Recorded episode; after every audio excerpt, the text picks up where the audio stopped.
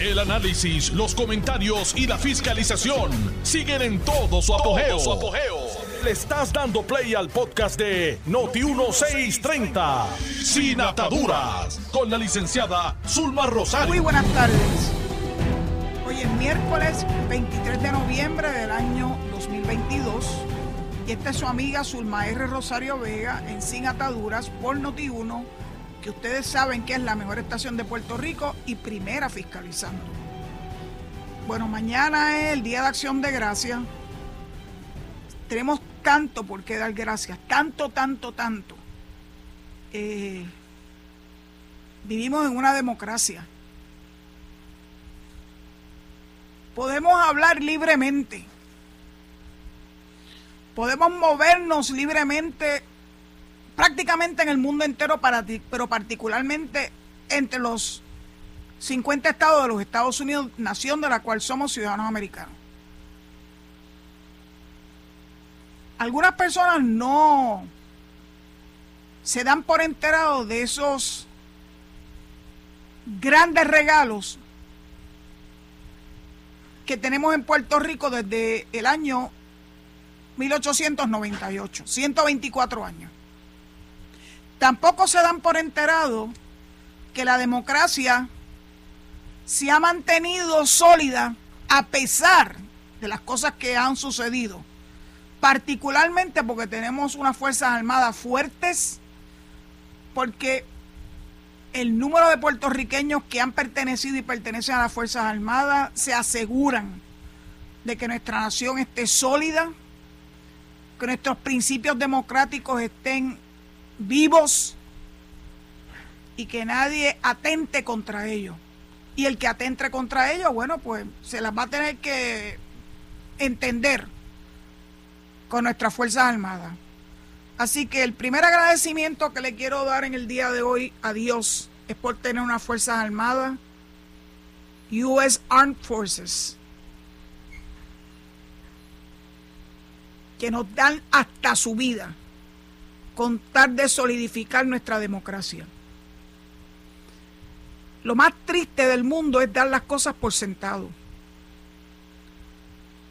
Yo quiero que ustedes sepan que las veces que yo salgo fuera de Puerto Rico, más allá de nuestra nación, a otras tierras, como el año pasado, que ya es un año que salí a visitar Turquía, se sentía tan bien tener un pasaporte americano. Nunca nos miraron con reojo, siempre nos trataron con el mayor de los respetos. Lo mismo puedo decir en mis viajes, poco en los últimos años, a España, a México, a Guatemala, a El Salvador. Porque ese pasaporte vale oro. A mí no me importa lo que puedan decir los grupúsculos de izquierda que intentan convencer que nosotros no necesitamos nuestra ciudadanía americana. Mas, sin embargo, pelearon como gato boca arriba para que se incluyera en el proyecto HR 8393 cuando se tratare de la opción de la independencia de la libre asociación. En la nuestra está garantizada, la edad garantiza la ciudadanía americana. Así que me siento que tengo que dar gracias por eso también. Hay cosas que yo no estoy dispuesta a dar por sentado. La estabilidad, la estabilidad de gobierno, aunque algunos tratan de ir por encima de lo que el pueblo eligió y piensan que haciendo manifestaciones en las calles pueden cambiar eso. Puerto Rico está muy orgulloso de nuestro crecimiento dentro de la democracia, dentro de la democracia de los Estados Unidos. Y aunque algunos de estos grupúsculos intenten socavar o echar a un lado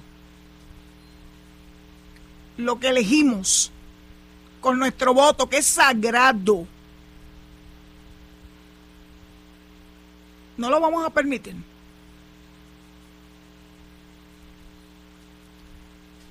Yo llevo casi dos años frente a este micrófono. Y le doy gracias a, unos Radio Group, a Alex Delgado y a Tuto Soto que me convencieron de estar frente a este micrófono. No me sentía que tenía, ¿verdad?, las herramientas y los atributos para poder hacer este trabajo de forma diaria. Ustedes saben que yo me tuve que enfrentar por casi 11 años al rigor de los medios de comunicación, pero desde el otro lado, desde el otro lado del micrófono. Se siente bien estar en este lado. Se siente bien que se me respete en mis expresiones. Yo pedí libertad de cátedra y libertad de cátedra me han dado. Hablo y escojo los temas que yo decido, no lo decide nadie por mí. Me entero si ustedes, mis oyentes, están satisfechos por pocas vías, pero vías que para mí son importantes. Número uno, cuando me encuentro con ustedes en los distintos lugares que tengo que visitar, desde oficinas médicas hasta el supermercado, la plaza de mercado de Cabo Rojo, que yo estoy enamorada de la plaza del mercado de Cabo Rojo. Gracias Heriberto, gracias Rocío.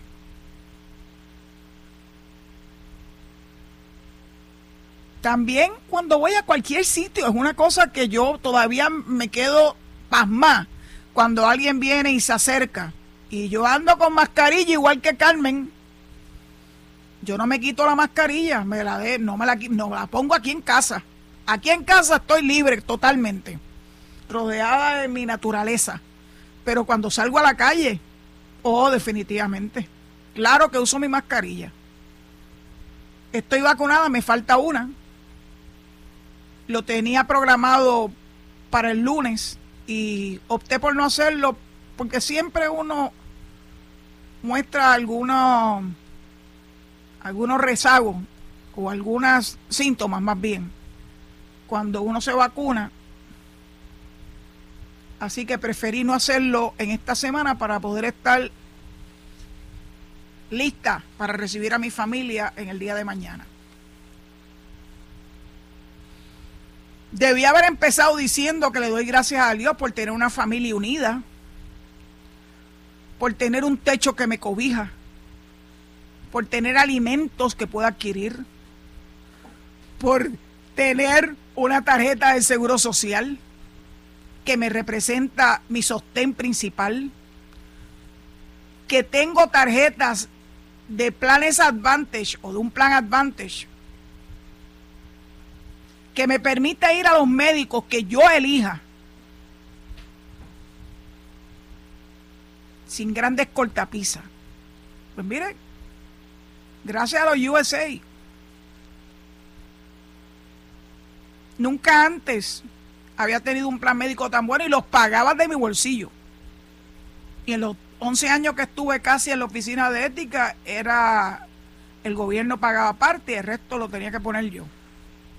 Siempre me costaba dinero para sentirme verdaderamente protegida. Ahora, Uncle Sam me lo da. Así que tengo que dar gracias por eso.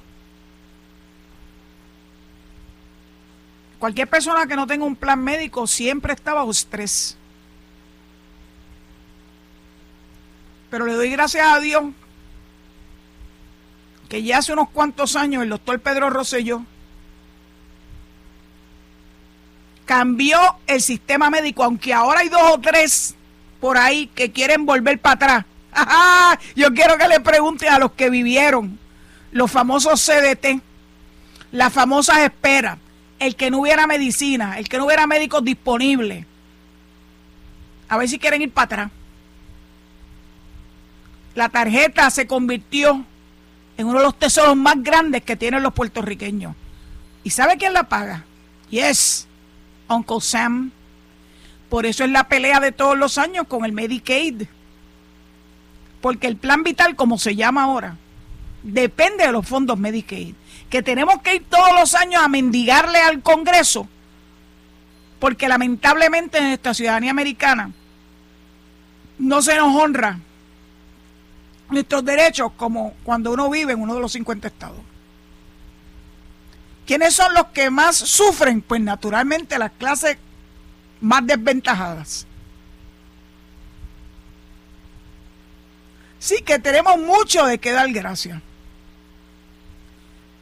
Leyendo las noticias de hoy, y luego de que me pasa, ¿verdad? Este, el dolor de tener que leer sobre lo que tienen que hacer los haitianos y los cubanos para poder llegar a la libertad.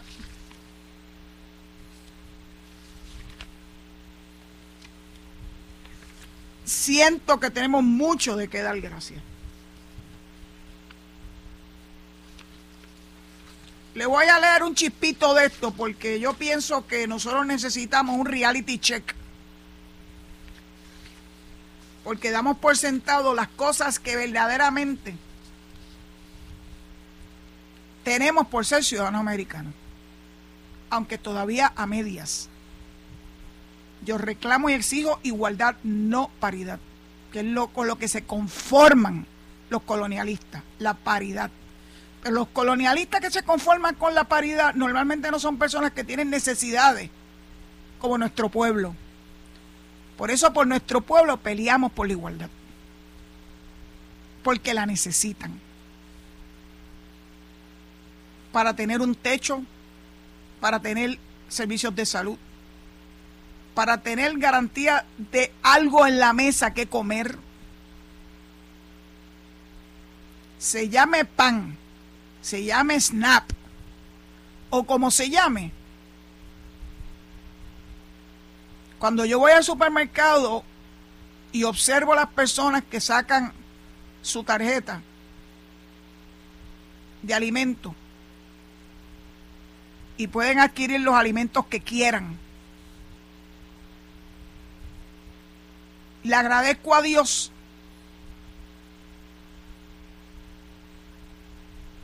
que el gobierno federal reconozca que en Puerto Rico, en esta colonia, todavía vive demasiada gente bajo el nivel de pobreza.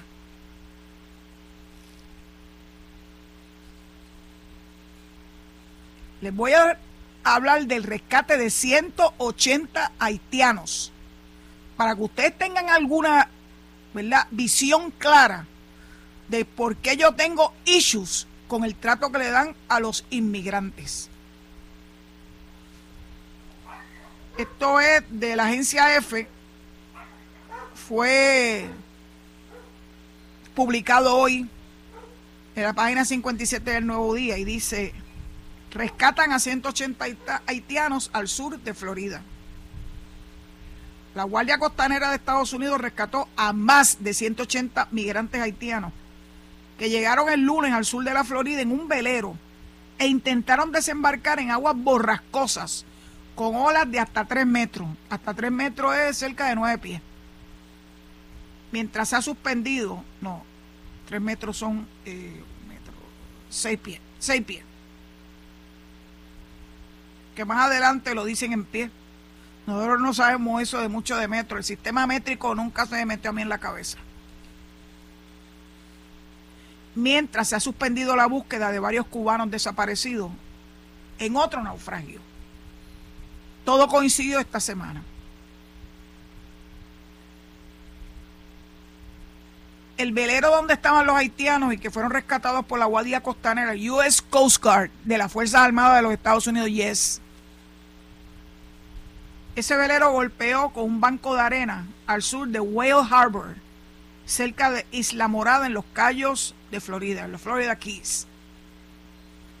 Varios de los migrantes cayeron a un mar con olas de entre 6 y 10 pies de altura y viento de 25 millas por hora dan cuenta de que en la embarcación viajaban niños que fueron rescatados con vida. Gracias, papá Dios, gracias. La patrulla fronteriza el Border Patrol, que no dejo de pensar en el agente que murió a manos de un asesino, doblemente asesino, que se dedica al narcotráfico y además asesina a los miembros de las Fuerzas Armadas que los ayudan. Este es el colmo. Entiendo que entre ayer y hoy salió el cadáver de ese joven que dio su vida en el cumplimiento de su deber. Pues la patrulla fronteriza, o sea, el Border Patrol, informó ayer en Miami que las autoridades federales y estatales rescataron a 18 migrantes adicionales, haitianos adicionales a los 180 estos que estoy mencionando, que quedaron atrapados en corrientes oceánicas peligrosas mientras intentaban nadar hacia la orilla. Hay que estar bien desesperado de salir del infierno en que se ha convertido Haití. Y Cuba.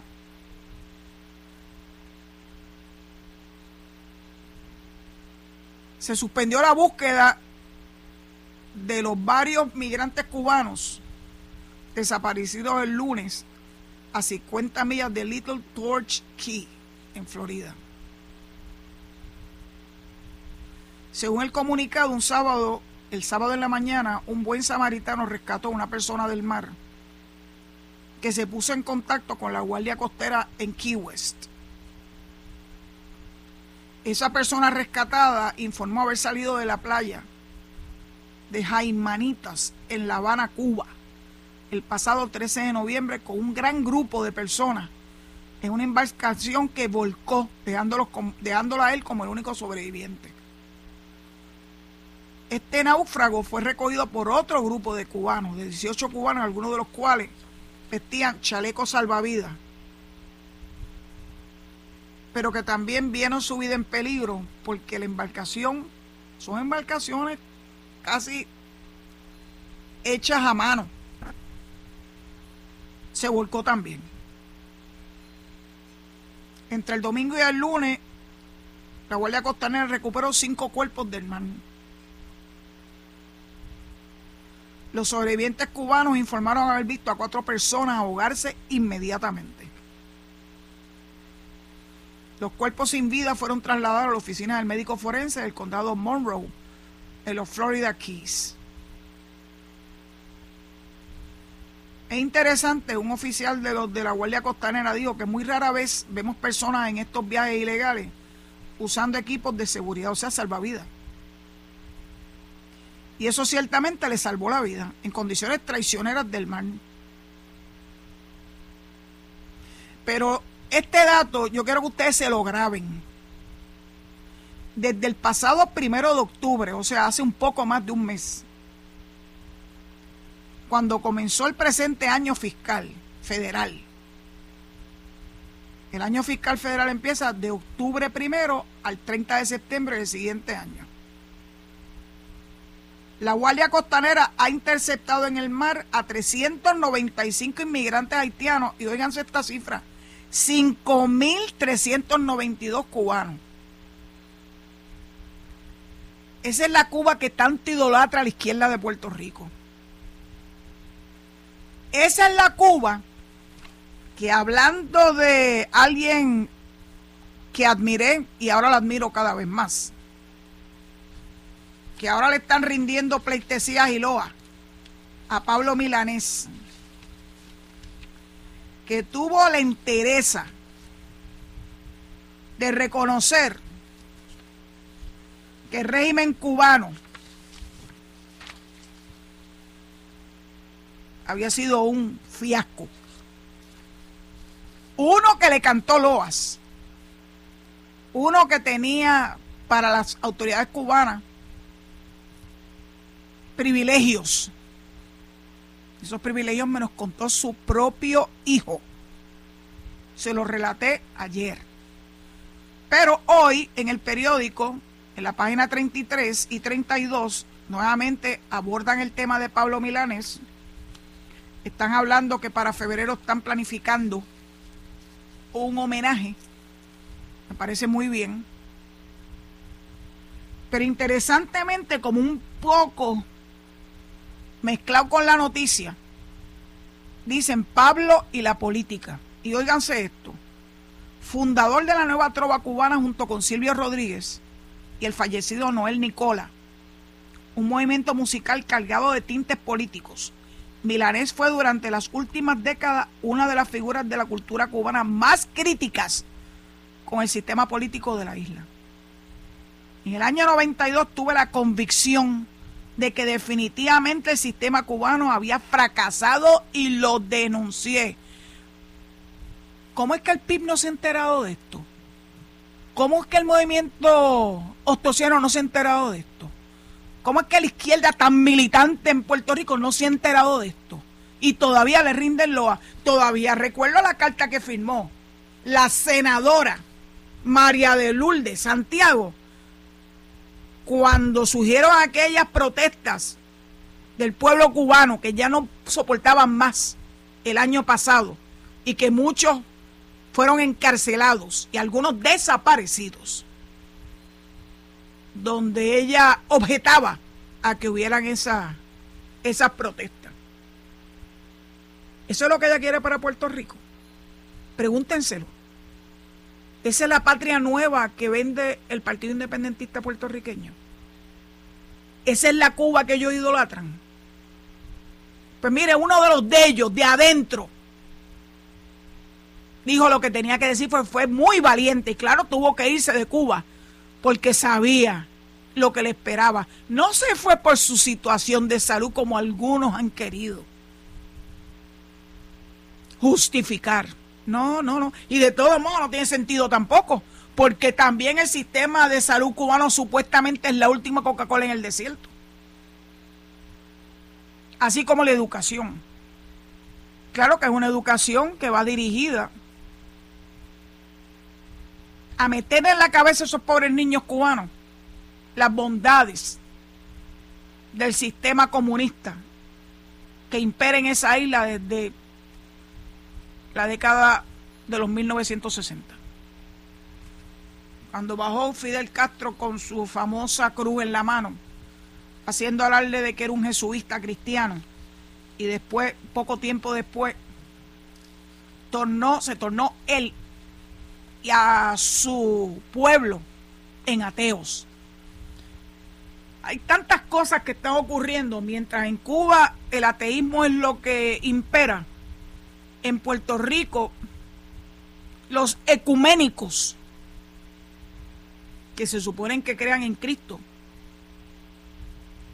han abrazado la izquierda. Uno de mis queridos oyentes me mandó una foto de la Catedral de Ponce con la bandera de Puerto Rico como le decimos nosotros las hinchas, porque esa no es la bandera oficial. Pero eso fue lo mismo que hicieron en la Catedral de San Juan. Es el mismo monseñor el que, el que apoya estos movimientos. Está también una gigantesca allá en Cupey. Yo salía de casa y la tenía que ver. En el santuario de la Virgen de la Providencia. Nos quieren meter el socialismo por ojo, nariz y boca. Y los voy a denunciar. Y puedo hacerlo porque yo soy católica. Y me fui de la iglesia católica porque yo soy cristocéntrica, no soy izquierdista. No necesito congregarme en ninguna iglesia para poder rezar y para poder pedirle a Dios que nos proteja. By the way, tengo familia muy cercana a la iglesia católica muy cercana. Ellos saben lo que yo siento. Bueno, dicho eso, tengo que entregar el micrófono a Edwin antes de que me dé con el micrófono por la cabeza, rogándole que se mantenga en sintonía para poder escuchar la segunda parte de este programa una vez retornemos de la pausa. Muchas gracias. Estás escuchando el podcast de Sin Atadura. Sin Atadura. Con la licenciada Zulma Rosario. Por Noti1630. Estoy tratando de hilvanar las tantas cosas por las cuales debemos dar gracias a Dios. He hablado de la desgracia que viven los haitianos y los cubanos. Pero debo ampliarlo. También los venezolanos, los mexicanos, los guatemaltecos, los salvadoreños, que intentan llegar a la nación americana buscando, buscando proteger su vida, es lo primero, y luego buscando la libertad de la que nosotros gozamos y no acabamos de entenderlo. Y entonces, no es solamente libertad, vida.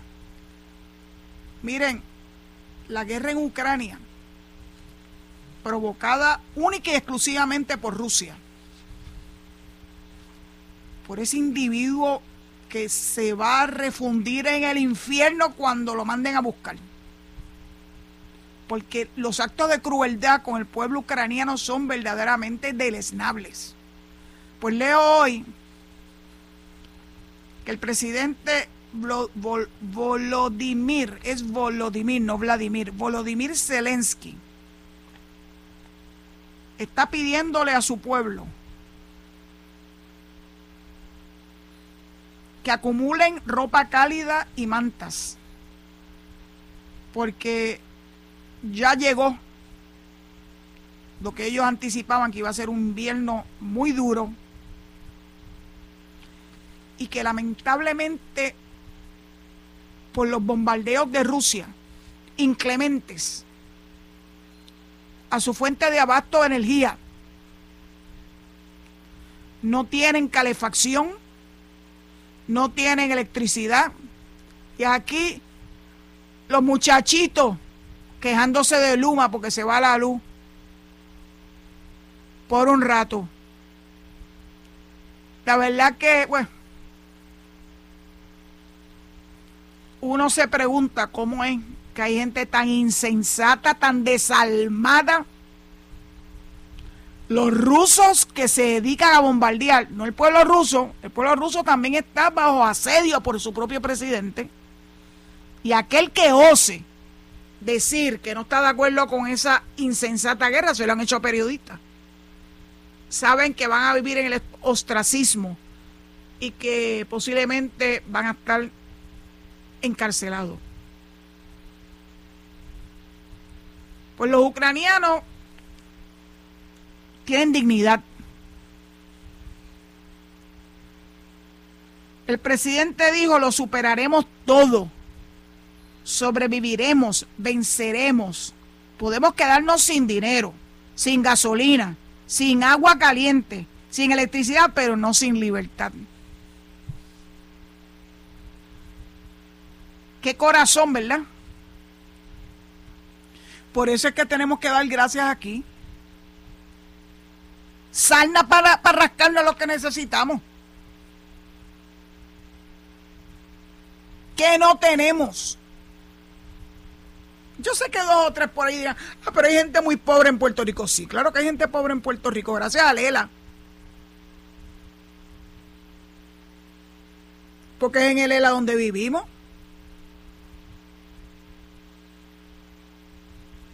Piénsenlo. Pero esa gente pobre tienen opciones. El departamento de la vivienda le consigue vivienda. El departamento de la familia le sufraga sus gastos. Le permite que hagan su compra, la que ellos deseen. ¿Cuántos países del mundo tienen eso? No sé hace cuántos días en una oficina médica, creo que hace meses, una paciente extranjera, extranjera de verdad, no americana, los extranjeros son los que no son ciudadanos americanos,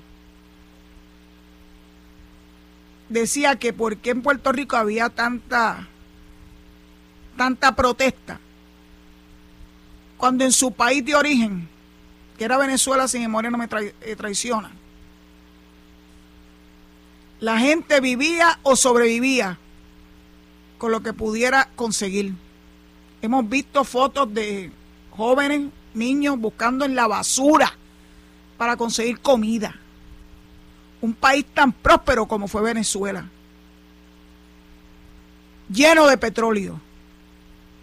Se lo regalaron a manos llenas a Cuba y se olvidaron de las reservas para ello. Yo recuerdo, de verdad lo recuerdo, cuando venían muchos venezolanos cuando estaban, como decimos, en las papas a Puerto Rico y uno se los encontraba en, en Plaza Las Américas, cargados de bolsas para regresar con ellas a su país. Eran tiempos post prósperos y no eran los tiempos ni de Maduro ni de Chávez.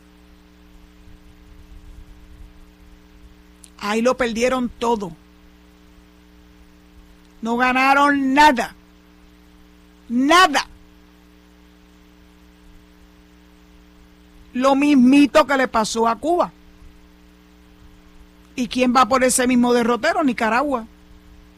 Cortados todos por la misma tijera. Y todavía tienen la pretensión de decirnos a nosotros los boricuas, los izquierdistas, este hermoso suelo nuestro que no se los doy, no se los dejo, porque es mío, tan mío como el de ellos. Todavía pretenden esos izquierdosos llevarnos a ese camino.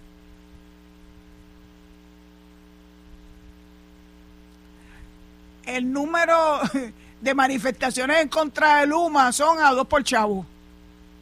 Y siguen yendo los mismos cuatro gatos. Otro día oí una entrevista que le estaban haciendo a la presidenta de la Federación de Maestros, quejándose que en la escuela Pedro Albizu Campo de Toa Baja este, no había luz, pero acaban de llegar unas unidades de aire acondicionado que se habrían de instalar ese día y entonces en Sono de Mofa decía que cómo iban a instalar aire acondicionado si ni siquiera tenían luz. Bueno, no tenían luz por un periodo breve. Miren, miren, miren qué mentalidad. Pero aprovechó la entrevista, adivinen para qué. Para anunciar el próximo, el enésimo paro nacional, como le dicen ellos. Y la prensa de, aquí de Puerto Rico, claro que le dan todas las oportunidades del mundo para que ellos anuncien sus marchas. Hoy, las noticias que dan al mediodía, el periodista estaba frente a las oficinas de Luma, pero no presentó ni un solo visual de un de una de las enésimas protestas que llevan a cabo estos mismos individuos, los mismos de siempre. ¿Por qué no presentan visuales? ¿Será que hace mucho tiempo el pueblo de Puerto Rico dejó de creer en ellos. O nunca creyó en ellos. Las uniones, salvo aquella que estuvo dispuesta a sentarse a la mesa de negociación, Servidores Públicos Unidos, SPU, y en parte la Asociación de Maestros, al sentarse también en la mesa de negociación con la Junta de Control Fiscal, habrán de recibir próximamente una cantidad sustancial porque estuvieron dispuestos a acogerse al plan de ajuste de la deuda. Las demás uniones están dándose contra el piso, pero, pero aún subunionado que le pagan sus cuotas y no tuvieron nada a cambio, no return. Yo pienso que los empleados públicos que están unionados están unionados porque el gobernador Pedro Rosselló fue el que alentó y el que firmó la ley que permitía la sindicalización a los empleados públicos. Increíble, ¿verdad? Ellos son los mismos que utilizan la fuerza de la unión y del sindicalismo para ir en contra de los gobiernos estadistas, para tratar de hacerle la vida de cuadrito, sin recordar que el que inició los movimientos sindicales en Puerto Rico fue Santiago Iglesias Pantín. ¿Saben qué? Un estadista.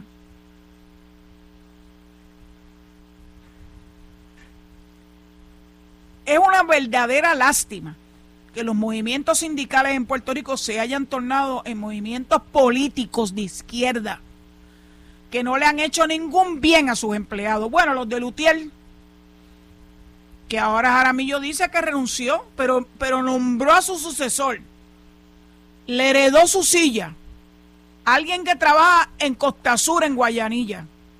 Ojo,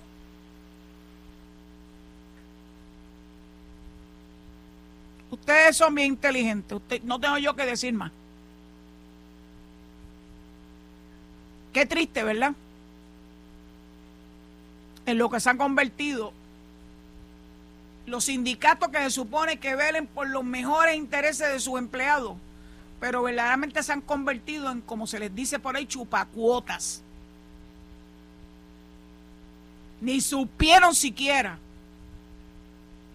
sentarse a la mesa de negociación cuando se estaba hilvanando el plan de ajuste de la deuda con la Junta de Control Fiscal. Porque nunca están satisfechos, siempre quieren más y más y más. Pues Dios bendito, Lautier nunca más. Mil veces prefiero a Luma que hacen su trabajo. Ayer estuvieron inaugurando unas facilidades importantes en Manatí. La subestación de Manatí, instalando dos interruptores de energía de 230 mil voltios, con una inversión inicial de 2 millones. Estos proyectos de Luma de mejorar la infraestructura eléctrica ascenderán a 55 millones de dólares. Federales, by the way, federales, nunca debemos perder esto, la conciencia de dónde provienen estos fondos.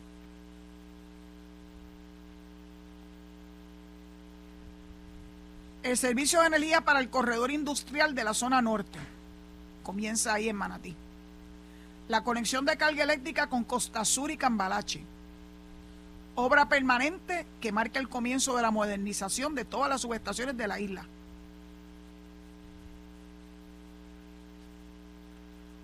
Mil millones de fondos de FEMA. Bueno, entiendo que son seis mil millones de fondos FEMA. Para todos estos proyectos importantes de reconstrucción de nuestras facilidades eléctricas. Pero aquí como todo lo quieren rápido y le exigen a Luma que lleva año y medio lo que nunca le exigieron a energía eléctrica, particularmente a Lutiel. Cosas veredes, mi querido Sancho. En Ucrania se mueren de frío. En Cuba prefieren ahogarse y en Haití también. ¿Cuál es la opción que nos da la izquierda?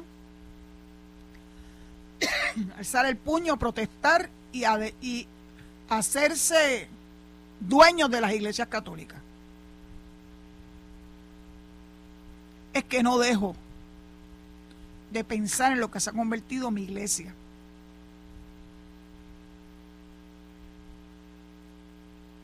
En Lares, los nacionalistas marchando al son en plena iglesia del himno revolucionario de Puerto Rico y con el puño arriba, puño izquierdo arriba. Y en Ponce, engalanados con la hincha en el pleno altar, igual que lo hicieron con la catedral en San Juan. Me cuesta, me cuesta aceptarlo, me cuesta creerlo y aceptarlo, pero bueno, yo tomé mi decisión. Quiero terminar este, este programa con más buenas noticias. Dragarán Carraízo a un costo de 93 millones. Esos 93 millones vienen de fondos FEMA, yes, federales, y los fondos CDBGDR, también federales Adivinen. Entonces el artículo me estuvo tan interesante porque miren, yo nací en el año 54, así que he vivido ininterrumpidamente en Puerto Rico, salvo periodo en que estuve estudiando, ¿verdad? Mi bachillerato, pero era la ida por la vuelta de agosto a diciembre y de enero a mayo. El resto del tiempo aquí, trabajando. Así que yo sé lo que ha pasado en Puerto Rico durante los últimos 68 años. Los he vivido y los he sufrido. Entonces, en ese artículo del dragado de Carraízo, hay una, una oración que dice lo siguiente. Carraízo, situado en el río Grande de Loíza, se construyó en el 1953, la época de Muñoz y no se ha dragado completamente en 25 años. ¿Saben cuándo fue la última vez que se dragó? En 1997. ¿Sabe quién estaba en la gobernación? Pedro Rosselló González. Son tan sinvergüenzas que con tal de no aceptar, darle el crédito a quien hizo ese trabajo de dragado junto con tantos más, como por ejemplo el famoso superacueducto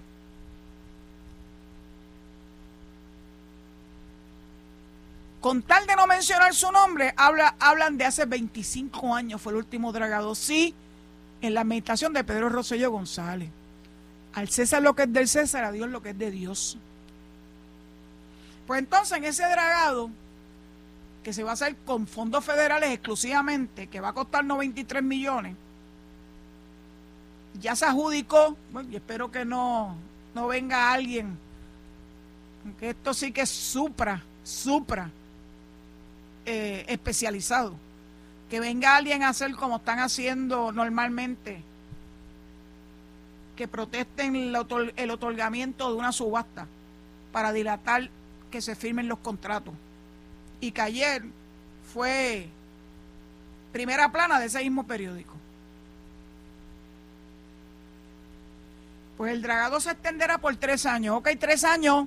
Así de complejo este, este dragado y se contrató a la compañía Great Lakes Dredge and Dock Company, con sede en Houston, Texas. ¿Vendrá alguien a protestar porque llegaron los gringos a hacer el dragado? No se sorprendan. Ese dragado, que tomará tres años, aumentará la capacidad de Carraízo en aproximadamente 528 millones de galones. Eso es el equivalente a 5 a 10 días de suministro de agua a los abonados de, la, de acueducto. Esa información sale de la Junta de Control Fiscal y el que lo relata es Gerardo Alvarado, el periodista. Este proyecto lleva dando bandazos hace tiempo por eso ustedes se preguntan, Ferdinand, ¿dónde están los proyectos? Vamos a ir a Carraízo. Fue, dice Doriel Pagán, la presidenta de Acueducto, fue uno de los primeros que sometimos a FEMA. Una vez nos asignaron los fondos federales de recuperación tras el huracán María en el 2017. Van cinco años. Pero el proceso de permisos es bien complejo y es por eso que ha tardado, dijo la presidenta. Además, que el contrato requirió el aval de la Junta de Control Fiscal, quien lo controla todo, porque sobrepasa los 10 millones. Claro, si son 93 millones, pues tiene que pasar por las narices de la Junta de Control Fiscal, que mete las narices en absolutamente todo.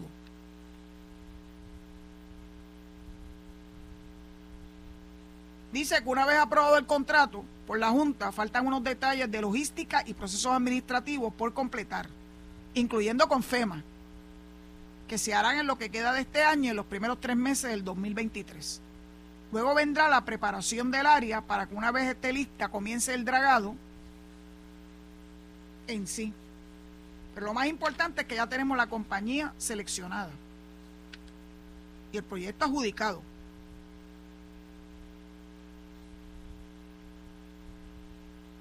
Cuando yo oigo a Ferdinand reclamar de que no se ve la obra, me cuestiono qué pasó cuando él fue representante a la Cámara. Estaba en la luna de Valencia. Él no sabe que los procesos gubernamentales requieren, requieren, no es porque uno quiera, bueno, vamos a, vamos a ponernos chabones, requieren de unos procesos muy exigentes. Toma tiempo, sí, señor. Yo tuve suerte, tengo que decírselo. Fui bendecida porque mi agencia era una agencia pequeña. Estamos exentos de servicios generales, de la oficina central de personal y de todas esas cosas y pudimos hacer nuestro trabajo como Dios manda sin señalamientos y sin intervención de terceros. Le rendíamos cuenta a la Contralora. Y sus auditores estaban allí, que en un momento dado yo dije, pues esta gente se va a mudar para aquí. Están bien cómodos, ¿verdad? Le pusimos la oficina tan bonita que yo dije, bueno, se lo dije al que estaba a cargo, le dije, ustedes se van a quedar aquí para siempre. Fue después de María, donde casi nadie tenía las facilidades que tiene la oficina de ética, de la que me siento súper orgullosa. Así que Ferdinand, lograr proyectos no es fácil. Como ya se me acabó el tiempo y tengo que entregar el micrófono, el miércoles, que es cuando regresamos, mañana no hay programa, mañana hay una programación especial de Navidad, que los convino a que la escuchen. El viernes, aparte de recibir sus llamadas a través del 8320760, les hablaré de los proyectos que se tienen que anunciar, ¿saben por qué? Porque la prensa no lo recoge. Ya vivimos esto antes. Así que dicho eso, pues le deseo un extraordinario día de acción de gracia. Que lo pasen con sus seres amados y queridos. Que no se vayan a lugares de aglomeraciones y si lo van a hacer, por favor, póngase la mascarilla cuídense lo más que puedan y será hasta el viernes, si Dios lo permite. Pero inmediatamente después viene Enrique Quique Cruz y Luis Enrique Falú para seguir analizando las noticias que constantemente surgen en nuestro querido, en nuestra querida patria. Será hasta el viernes si Dios lo permite y muchas gracias. Esto fue el podcast de Noti 1630, sin ataduras, con la licenciada Zulma Rosario. Dale play a tu podcast favorito a través de Apple Podcasts, Spotify, Google Podcasts, Stitcher y notiuno.com.